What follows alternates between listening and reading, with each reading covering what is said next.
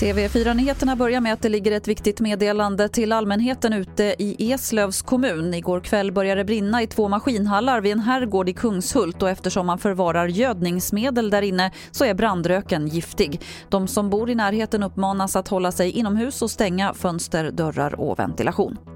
De nya böterna som polisen kan ge vattenskoterförare som kör på ett störande sätt har redan delats ut 15 gånger. Och Det är relativt mycket, säger polisen eftersom lagen bara funnits sedan den 1 juli. Att vi har skrivit 15 stycken totalt sett redan, det, det tycker jag är rätt bra på ett sätt men lite dåligt på ett sätt. Då. Det, det betyder ju bara att det är väldigt många som ringer och störs av just vattenskotrar. Det sa Marie Fältén vid sjöpolisen i Göteborg. Och vi avslutar med OS i Tokyo där Sara Sjöström är vidare till final i 100 meter fjärilsim efter att ha fått fjärde bästa tid i semifinalerna. Även Louise Hansson gick till final på samma distans och finalen avgörs i natt. Det var det senaste från TV4 Nyheterna. Jag heter Lotta Wall.